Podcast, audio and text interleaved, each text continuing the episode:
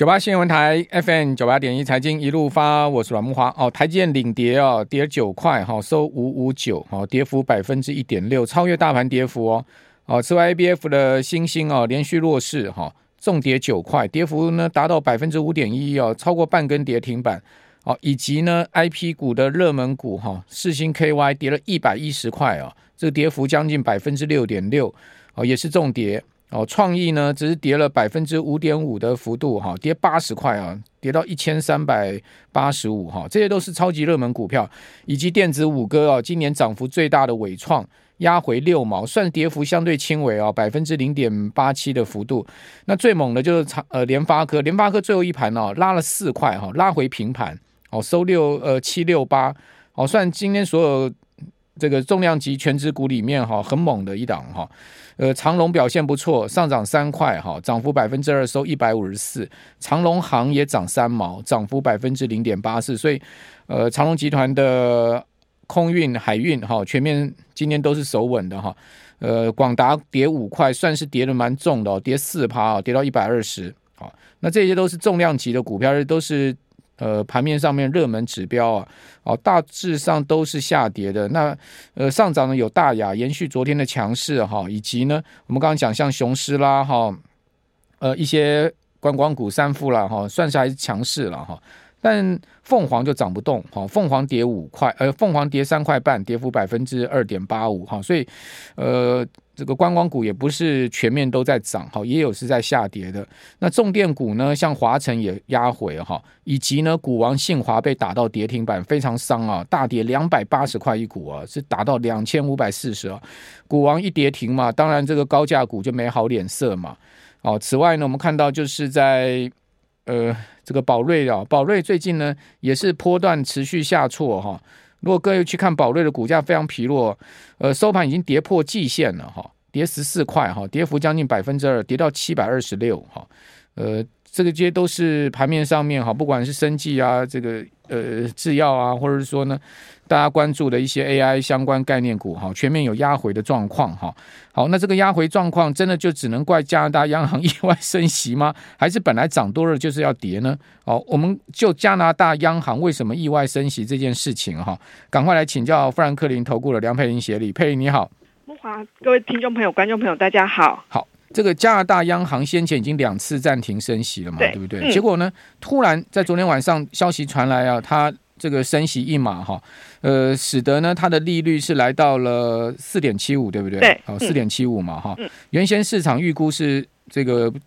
仍然继续暂停升息，那加国央行这样升息呢，当然影响到美股的走势哈。另外呢，加拿大央行也是一个大央行哦，是五大央行之一哦，同时是 G Seven 国家第一个重新又开始升息的央行。那这个事情，呃，是怎么解读呢？好。呃，基本上我想，其实从前一天的，就是澳洲央行，还有在昨天的加拿大央行，都出呃出乎市场预期的一个升息一码。主要的，其实从央行的一个口径来看的话，其实都还是提到了他们本来预期说，像是一些因为利率已经上扬了，所以本来预期像是一些就业，甚至在房地产市场的部分，应该会持续的降温。但是没想到这个状况其实都还是比预期来的比较呃紧俏一些，尤其是在服务业相关的一个通膨的。的状况，那甚至像加拿大央行是提到，就是在他们牵动他们基本通膨的三个月移动平均值的部分，是这一次他们决定要升息的主要关键。其实背后我觉得还是反映的，就是之前我们有跟大家提到过的，就是。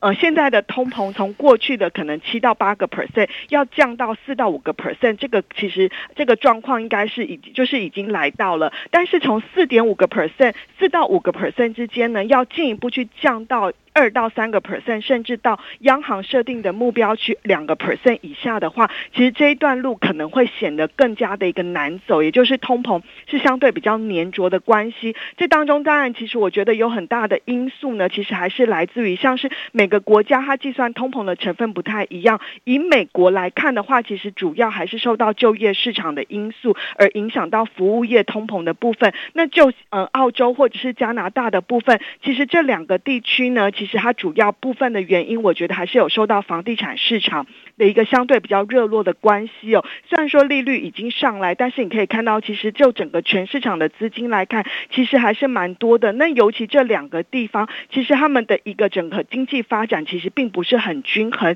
就是像加拿大的部分，还是会受到主要集中在像是温哥华或者是多伦多的房地产市场的一个影响，然后他们就业也都是相对比较集中。澳洲也是类似的一个情况，所以我觉得，其实，在央行的动作背后，主要的原因当然也希望能够去控制民众对于通膨的预期啦。所以我觉得这部分是反映了，就是原本大家一直期待，是不是整个升息循环应该已经要接近到尾声，甚至进入到停止升息的阶段，但没想到这个升息尾声看起来还是有一点好戏拖棚，呃，歹戏拖棚的一个状况，就是这个。所以，我们如果就目前最新的。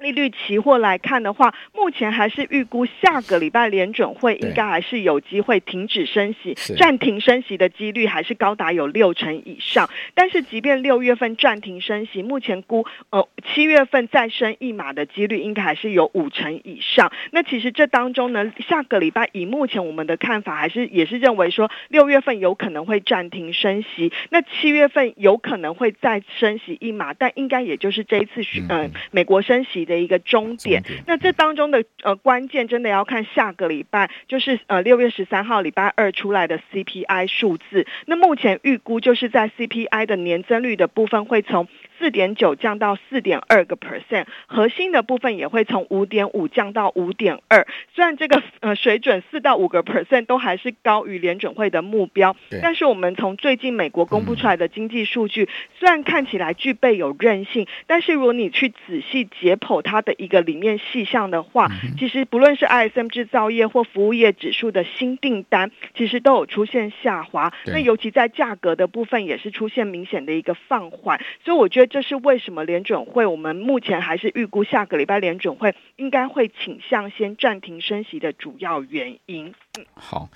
诶，那既然是最后一次升七月哈，如果说是利率高点就落在这个呃七月，对不对？应该是五点二五到五点五嘛，对对对。那干嘛要再升那一次呢？升那次，生那次就能把通膨压到两趴吗？呃，若若若若生那次也不能把通膨压到两趴，生了干嘛？对，当然其实也有另外派的说法是，那干脆下个礼拜就升一升好了。不过我觉得这是联准会希望能够。有一些时间啦，来观察一下到底美国经济的一个状况，到底是呃现在的一个呃现因为现在的数据其实还蛮错综的，就是如果大家真的从就上个礼拜的就业报告来看，会觉得哎美国就业市场怎么真的还是非常的好啊？那你看新增的非农就业人口三十三点九万人，但其实呃在不同的数据调查当中，其实开始有出现一些强弱呃错综的一个状况，所以我觉得这也是联准会官员目前看起。起来，鹰派跟鸽派都看法蛮分歧的原因，所以比较好的选择就是我们先停看听，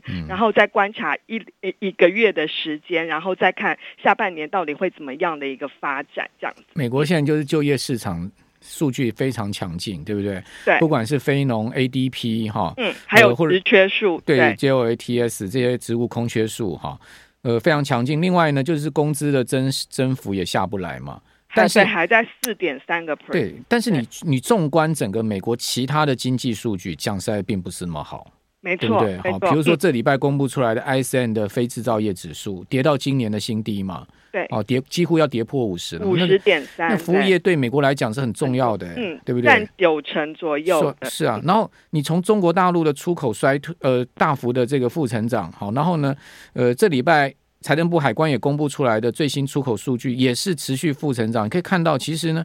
因为中国大陆出口，台湾出口最主要也是往往欧美地方去嘛，对对，基本上你就可以看出来，其实景气并不是那么好嘛，嗯，所以你说，哎，到底这个美国经济状况真的有那么好吗？事实上，它的就业数据，我觉得只是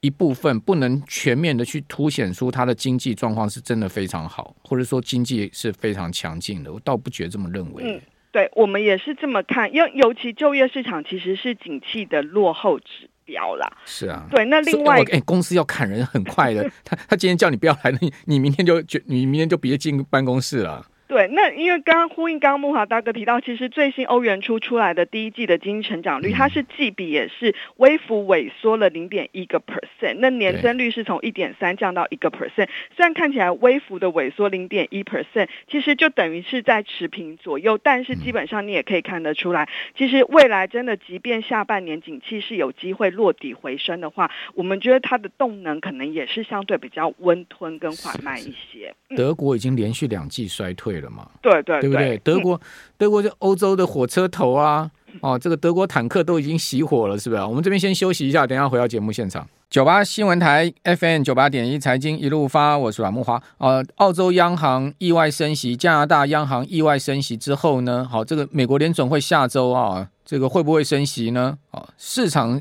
看法是有松动哈。现在目前六月升息的几率啊有上升了，不过 讲实在，这个上升的幅度并不大哈。从呃原本预估升息的几率二十二 percent 上升到三十八 percent 哦，代表说还是有高达呃超过六成的几率是不会升息的。不过呢，七月哈就非常有可能像刚才佩林所讲的，会再升一码哈。那利率会来到五点二五到五点五的区间哈。现在目前是五到五点二五哈。那利呃七月升息的几率呢，则是目前我看到 CME 的 Fed Watch Tour 是高达。七十 percent 了，哦，所以在呃这个七成的几率是可以讲说是非常高的哈，就是说市场笃定认定了哈，应该也讲说几乎认定下呃七月份会再升息，不过呢呃下半下半年非常有可能降息，原本市场估计在一个月前吧哈，估计呢下半年可能会降三码，哦就降七十五个基点，但是现在的最新的这个是呃利率预期啊是降息一码，哦也就是从呃五点二五。到五点五，再降回五到五点二五了，哈，就打回现在目前的这个利率，哈，是现在目前市场整体看法是认为还是会降息，不过呢，原本预估是降三嘛，现在变成是降一嘛，是这样的一个状况。好，那为什么还是会降息呢？因为还是蛮多人认为美国的经济衰退，哈，看起来是迟到，但是不会不来，哈，是来得晚，而且呢，有可能会来得大。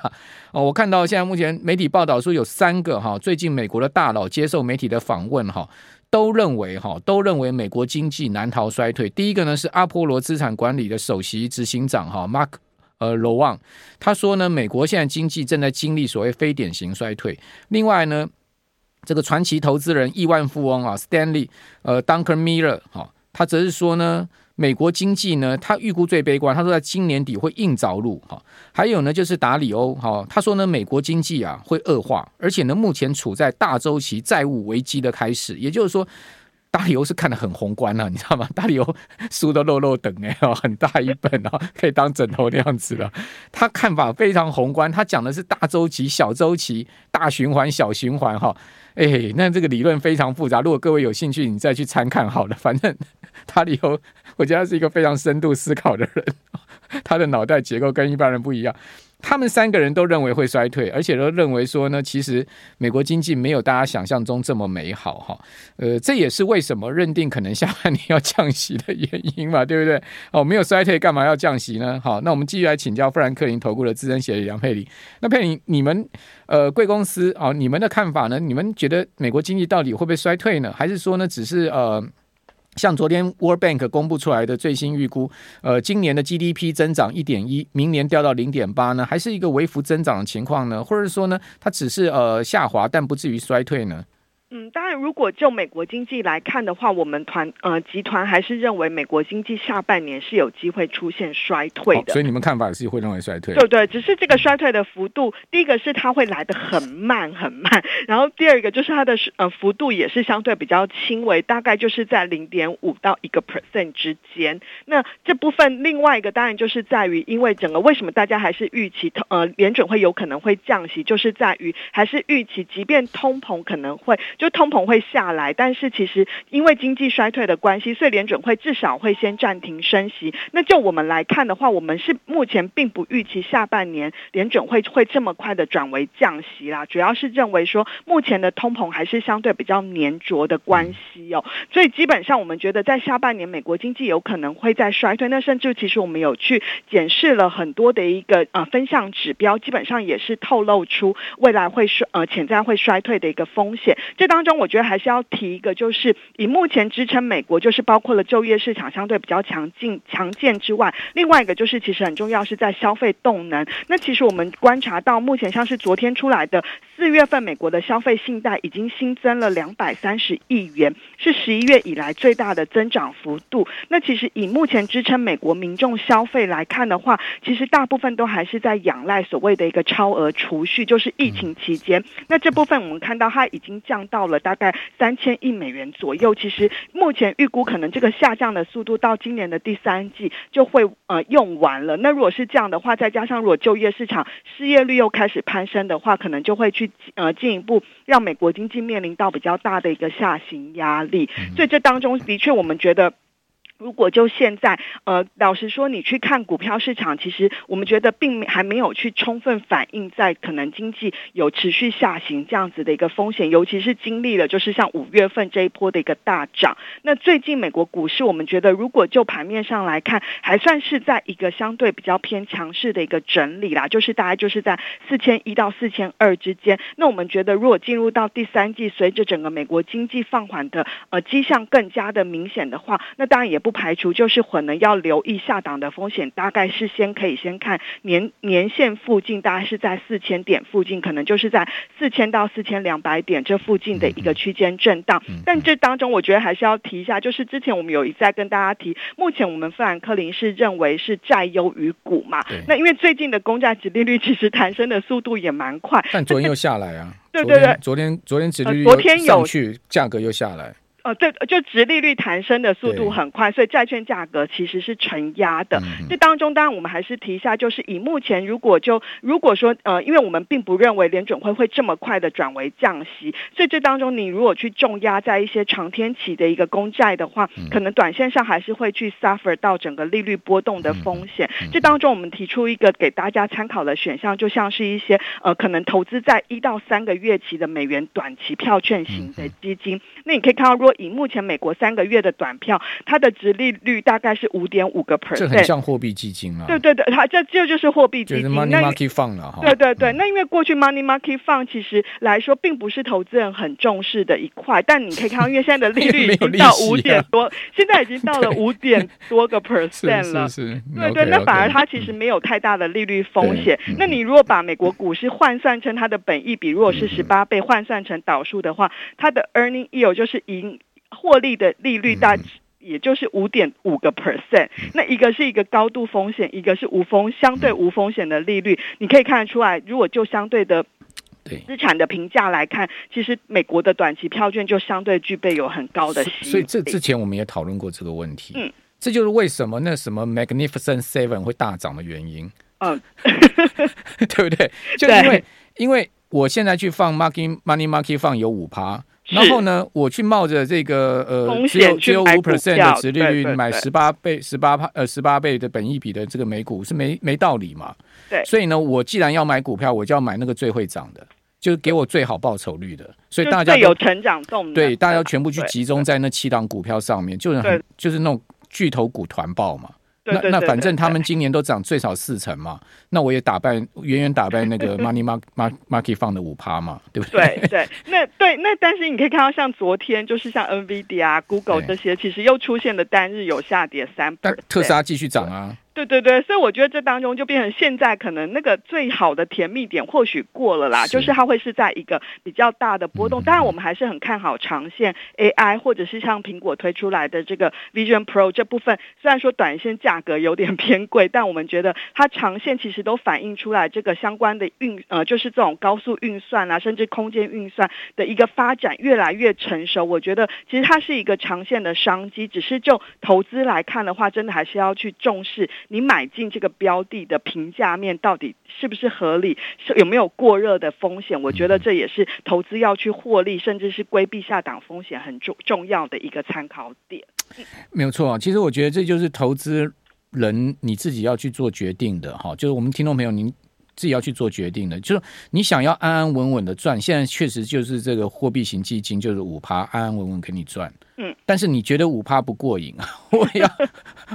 我要我要丹佐华盛顿，对不对？我要苹果，你就去买那个 Magnificent Seven 哈，那个壮丽的区巨头，对不对？哈，你就买这些股票，类似这样的概念嘛，就是说这是投资人的选择。那当然，就我个人而言，我绝对不会去所有权全部去赌这些呃涨那么多的股票，分散了，对，分散，你就做资产配置嘛。你你也不要说你都没参与，哈，你都没参与，好像你看别人涨，你自己也没没赚到，也没过瘾，对不对？但是你也不要说你一股脑都加价，你你就把你的钱分散嘛，有定时定额的，有 ETF 的，有这个货币型基金，或者说你去做一些这样子的股票，我觉得这样都可以，就是你的资金比重配置的问题了。嗯，对，呃，那尤其像现在的债券，我们觉得殖利率这一波弹升之后，其实目前大概有券商在估，可能十年期公债值利率比较合理的，大概就是三点六到三点八个负。Percent 附近，那我觉得这个来到这附近的水准，其实也会开始有一些法人的机构，甚至开始去进场去找一些收益的机会。那对投资人来说，还是去可以还是可以留意债券的。好的，谢谢梁佩玲，谢谢。